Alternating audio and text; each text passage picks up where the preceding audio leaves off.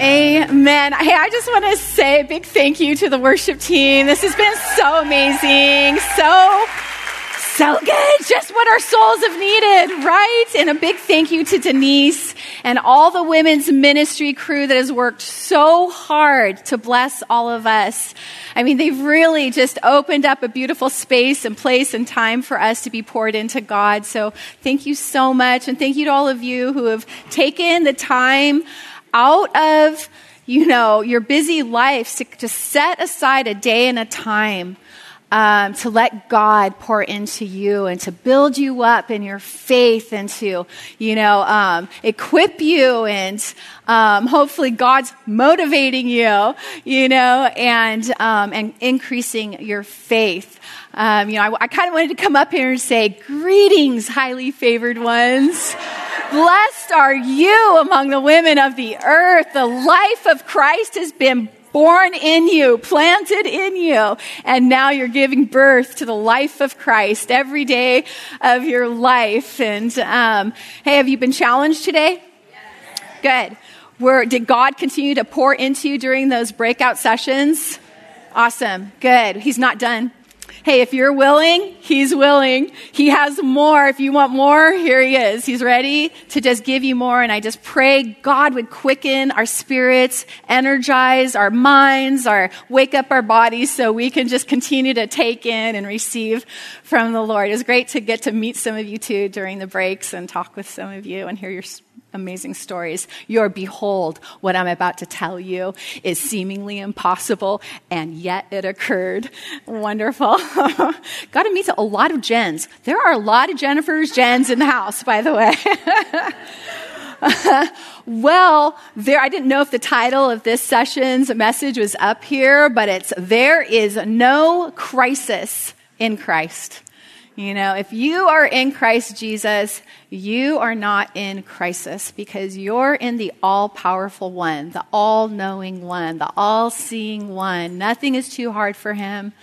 Nothing is impossible for him. He's got you. He's holding you together. Like if he, if he who's created everything is holding all things together, he's got your stuff, man. He, he's holding you together. he's got you. Um, I wanted to ask you a question because it's something that I realized I was like kind of growing like uh, a little bit low in hope in. And do you truly believe God can transform you? Like, do you truly believe God has the power to transform lives? Well, I didn't even realize that my hope in that was growing a little bit um, low until about a month ago. Uh, my friend Jill, who's here with me today, and I just want to say thank you to her too. She's such a tremendous blessing and support.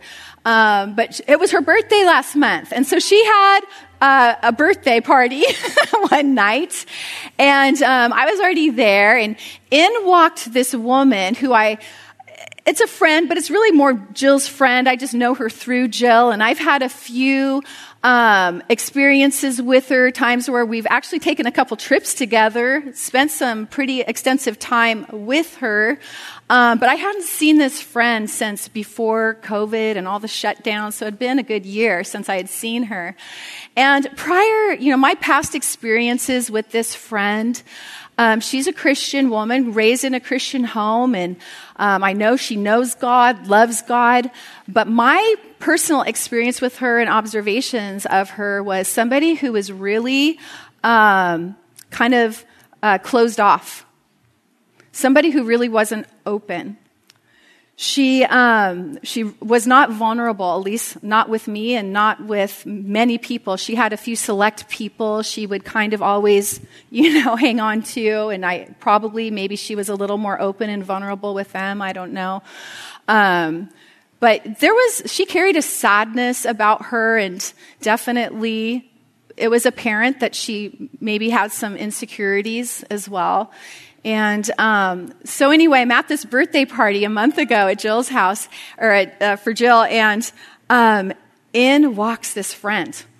I just happened to be nearby when she walked into the house with her husband, and in walks literally like a beam of light, like opened up, like she walked in like a beam of light. And I spent that evening watching as she went from person to person, her approaching them smiling, laughing, engaging, like she literally was lighting up the room. And i sat across the room that entire night just kind of observing observing and beholding like in amazement. Because i was like what happened to her?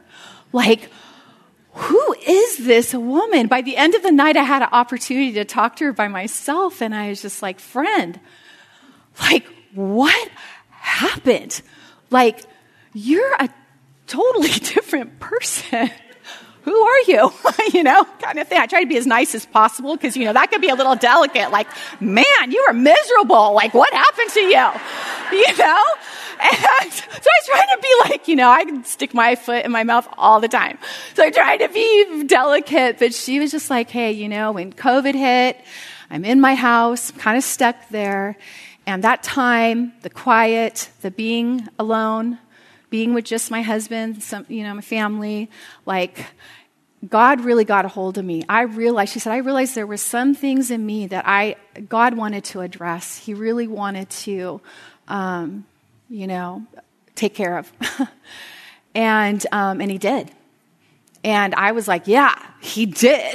like, girlfriend, like, I want to be with you. I want to be around you. I mean, she was literally like a joy bomb in that, at that party. I mean, every single person she was coming up to, laughing and sharing and joyful. And like, I was like, I got my car and went home from that fresh experience with God's transformation power. And I was like, oh God, man, this is what you do. You take broken lives, sad lives, depressed lives. You take like, like, lives that look shipwrecked or something, man, and you turn lives around. You heal. You make whole. You transform. You turn people inside out, Lord, for your glory, your purposes. It totally renewed my hope and faith in God's transformation power. Like I said, I didn't even realize how low my hope had been, you know, going, had been, was in that, and in that state of like, wow, I think I was losing hope that God would transform me, losing hope that God would transform the people I love and I've been praying for. And wow, you know, there are defining moments in our walk with God. I hope today is one of those days for you. I hope today is a day that will forever mark you as God met me right there I'm not the same woman leaving as I was when I came in this morning. I hope and pray that that has been your experience and encounter with the living God who is at work transforming you more and more into the image of Christ. Um, you know, I think there's just moments in our walks with God, like I had described to you um, the last message, where God, just like as a loving father, just comes in, he takes his hands, he just puts them against your cheeks, and he says, Darling, I need you to sit down for a minute. I need to talk to you. I need you to look in my eyes. I need to know that you're listening to me. I need to address something, you know? And I need to know that you hear me. And I need to know before you get up and move on and keep going that you agree with me. And I hope today has been a day like that for you. I really do. That has been my prayer. I know the women's ministry team's prayer and desire this day for all of us. You know, it's my desire for me. and um, if we're going to um, keep moving forward, if we're going to keep running that course that's set before us, propelled in the good work that God created us for, you know, to bring Him pleasure, to know Him and make Him known, we are going to need to keep our eyes fixed on the author and the finisher of our faith. We are going to have to keep beholding Jesus and not let up with that. Oh, there's so many things that are trying to distract us, so many things that are trying to take center stage in our life, and we're going to have to purpose every day to keep our eyes, our heart, our attention fixed on Jesus. You know, um, he, Jesus, set us, he set his eyes and heart and affection upon us um, when he was here on earth. it, he put, we were the joy, Hebrews 12 tells us, that he set before him so that he could finish the work that the Father had given him to do. Why he was sent here, you know, to finish that work. He kept your face in front of him. He fixed his eyes on your face. And because he did it, because you were the joy that he set before him, he was able to run his course, finish his race. He, he made it all the way to the cross and he had to, he had to, yeah, all the challenges. He had to run past the mockers. He had to run past those who despised him. He had to run past those who misunderstood him, those that would abandon him. He had to push by and move forward past, past the criticizers, right? The haters. Um, and he set your face as the joy before him that helped him finish his course, to make it to the finish line, to make it to the cross. And now we, we can keep Jesus before us, the face before us you know, beholding Jesus, we can keep our eyes fixed on him. You know, when we keep our eyes fixed on Jesus, guess, guess what happens? You know what happens. You've experienced this. Your eyes aren't on other people, right? You're not looking to the lane on the left or the lane on the right because your eyes are fixed on Jesus. We know what happens when we start looking left and right. We, we open the door to comparing, competing, envying, jealousy, right? We all know, you guys heard that say that, that comparing is ensnaring. And that's exactly what it is. You know, we get our eyes on the people to the left and the right, we trip, we fall. There's that temptation, right, to, to compare all the time. It's simple. We keep our eyes on Jesus. we just keep our eyes fixed on there. And sometimes that's not just a, like, you know, every morning wake up, pray, and ask God to help you do that. Sometimes it's an hour by hour. You know, maybe you've experienced it even today, like you've had to like reset your eyes on Jesus today, right? And you're going to have to do it when you get in your car. You're going to have to do it when you get home. You're going to have to keep resetting your eyes on Jesus, you know, the author, the perfecter of your faith. And then what else happens when we keep our eyes fixed on Jesus, beholding Jesus? Well, have you ever tried running like this? I would actually even challenge you right now. Put your arms up like this. Just keep them up. Just keep them up. Just keep them up. You know, it's really hard to even sit there and keep your arms up like this. Right? Let alone try and run.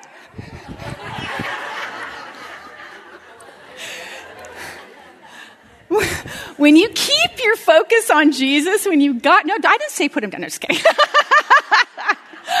when you keep your, your eyes fixed on Jesus, guess what happens to your arms? If you're running, you know, you're not going to last like this. After a while, your arms start to go like this, and guess what happens? Your arms start to go like this, and they get into like a running uh, posture you know? And this is what happens when we keep our eyes on Jesus. We're going to bring our arms in in order to stay fixed on Him, in order to run that course that's set before us, we're going to bring our arms in. And guess what happens when we bring our arms in? Your hands get off the people that are around you. Your hands get off your kids. Praise the Lord. your hands get off your husband. Thank you, Jesus. Your hands get off your friends. Oh, wow. What a relief. Your hands get off your family members, your coworkers, all those people that you're trying to get your hands on, or maybe you do have your hands on and you're trying to shape and mold and squeeze an identity out of them, right? And half the time we're trying to squeeze and shape um, uh, an identity for them that's like in our image you know, not even close to the image of Christ, right? When we get our eyes on Jesus and we get our running arms right where they're tucked in, right where they're supposed to be, we, we just, not even thinking about it, we get our hands off of others. And then guess what happens when you're, you're just fixed, you're just set on Jesus. The Holy Spirit gets, gets to work on those people you had your hands on. He gets to work shaping and molding into the image of Christ. It's kind of a wondrous thing that happens um, as we keep our eyes on Jesus, beholding him. Um, beholding Jesus will keep you focused and running in the good work he's prepared for you. Hey, we want God to maximize the glory of his name in our lives and throughout our lives. Um, I love Hebrews 12, you know, since we're surrounded by so great a cloud of witnesses, let us lay aside every weight and the sin that so easily ensnares us, and let us run with endurance the race that's set before us, looking unto Jesus, the author and finisher of our faith, who for the joy that was set before him endured the cross, despising the shame, and has sat down at the throne of the right hand of God, um, or at the right hand of the throne of God. Behold Jesus, the author, the originator of your faith. Hey, he's going to be faithful to complete the good work of grace he started in you. He is faithfully committed, wholeheartedly committed to transforming you and your life more into the image, the character of Christ. He's more committed to it than you are. He's going to see to it. He's going to finish the good work. Now, you just set Jesus as your joy before you. He's your prize and your portion. Um, keep your eyes on him so that you can run with endurance past the mockers in your life, beyond the despisers. So you can keep going when the people are shaming you, maybe, or criticizing you, right? Um, so you can finish the course. Um, and, and you'll hear the Lord say, Well done, my good and faithful servant, man. You kept your eyes on me and you finished well. And um, hey, to know Jesus is everything. It's absolutely everything to know him and just to keep knowing him. You know everything starts there, finishes there, everything springboards from there, no matter what good work God has planned and prepared for you it will, it will flow from that place of intimate relationship with God, a loving relationship with Him. Serving God is not a replacement for intimate relationship with God. God cares more about your character than He does your service. And um, I know that God has been ministering to you today, transforming you, building up, building you up in your personal faith, and reminding you that um, the plans and the purposes, the good work that He has for your life is something that's bigger than you and beyond you. I know that we like to think that our personal, private relationship with God is personal and private. It's like what we, we like to think that. But the truth is, is that your personal, private relationship with God is not personal and private. Hey, your weakness, your strengths, your faith, your unbelief, all these, all these things affect the people around you. They absolutely have an effect upon the body of Christ. Your strength is my strength. Your weakness is my weakness because we belong to the same body. Right? And, and, um, and so our private personal relationship is not private and personal. It affects your family. It affects your friends. It affects your coworkers, your neighbors, your ministry partners, your home church, your community. This might sound like a stretch. Maybe you've never thought this way, but your private personal relationship with God actually affects the whole entire world. It's that far reaching. And it's good to remember that because it, it, like, wow, I have a responsibility not just to myself, but really to, to, an, I have this potential to affect the, to the ends of the earth. you know? Um, hey, genuine Holy Spirit transformation will turn you inside out. That's what fruit is. Hey, think about a tree. Everything that goes on in the tree, all the energy within the tree is to push out fruit. That's the ultimate, the only reason that tree lives is to push out fruit. Not, the tree does not exist for itself. It exists for the benefit of others. And God has created you to please Him and to be a benefit to others. Um, as you grow in your belief in who you are in Christ, you're going to find yourself open to being expanded by God.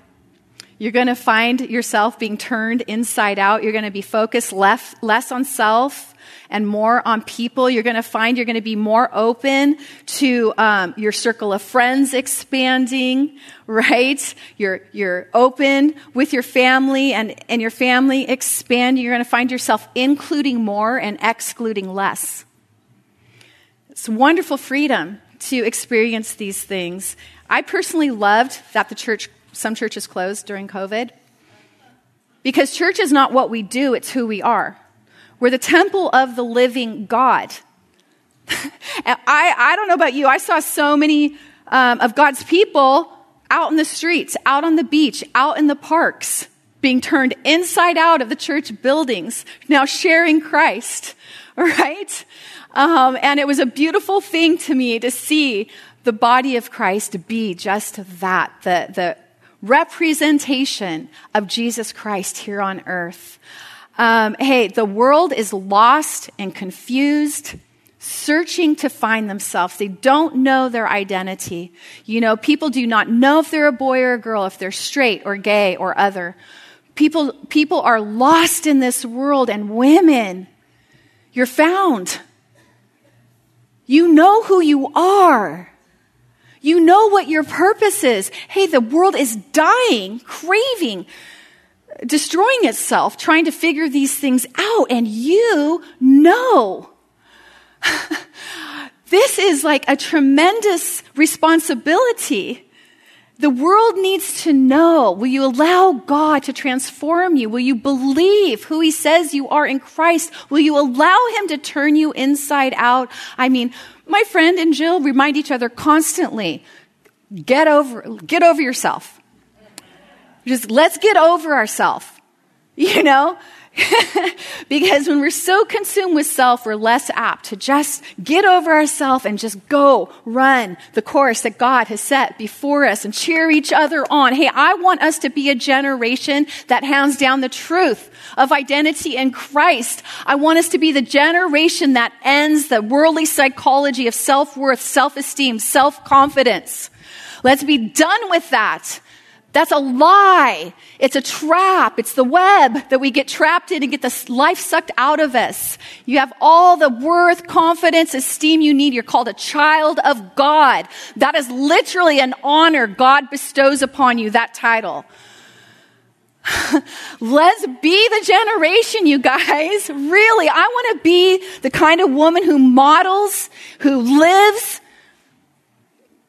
as the woman that God made me to the people around me, the people I'm discipling, to my children and my children's children, my grandchildren, you know? Um, and I want all of us to be that and, and, and to enjoy. I'm going to just finish with this really quick. I was um, thinking about this yesterday. Could you imagine if you're married, you're married, you probably all, oh, many of you can imagine that. Uh, okay, can you imagine? Maybe this takes more imagination that the one you married since the day you married him, said every single day, You are the most ravaging, beautiful woman on the planet of the earth, you know, planet Earth. And, and from day one, and the first time he says that to you, your response is, mm, no. no, you're messed up. Nope. like, no. And you like, you like you walk away from that statement and you're like, he's not telling the truth. Maybe he wants something. Like, and then the next day and the next day and week and month and year and decade go by and every single day he just looks you right in the eyes and he just goes, you are the most beautiful, ravishing woman on this planet. I love you so much day after day and week after week and month after month and year and decade after. And every time you're like, mm, no, that's not the truth. what a disrespect to that husband. What a ripoff in that marriage. All the joy they could share in that truth and in the receiving of the truth. And wow, I want this for you. you gotta want it for you, you know, to believe who God says you are and who Christ died for you to be.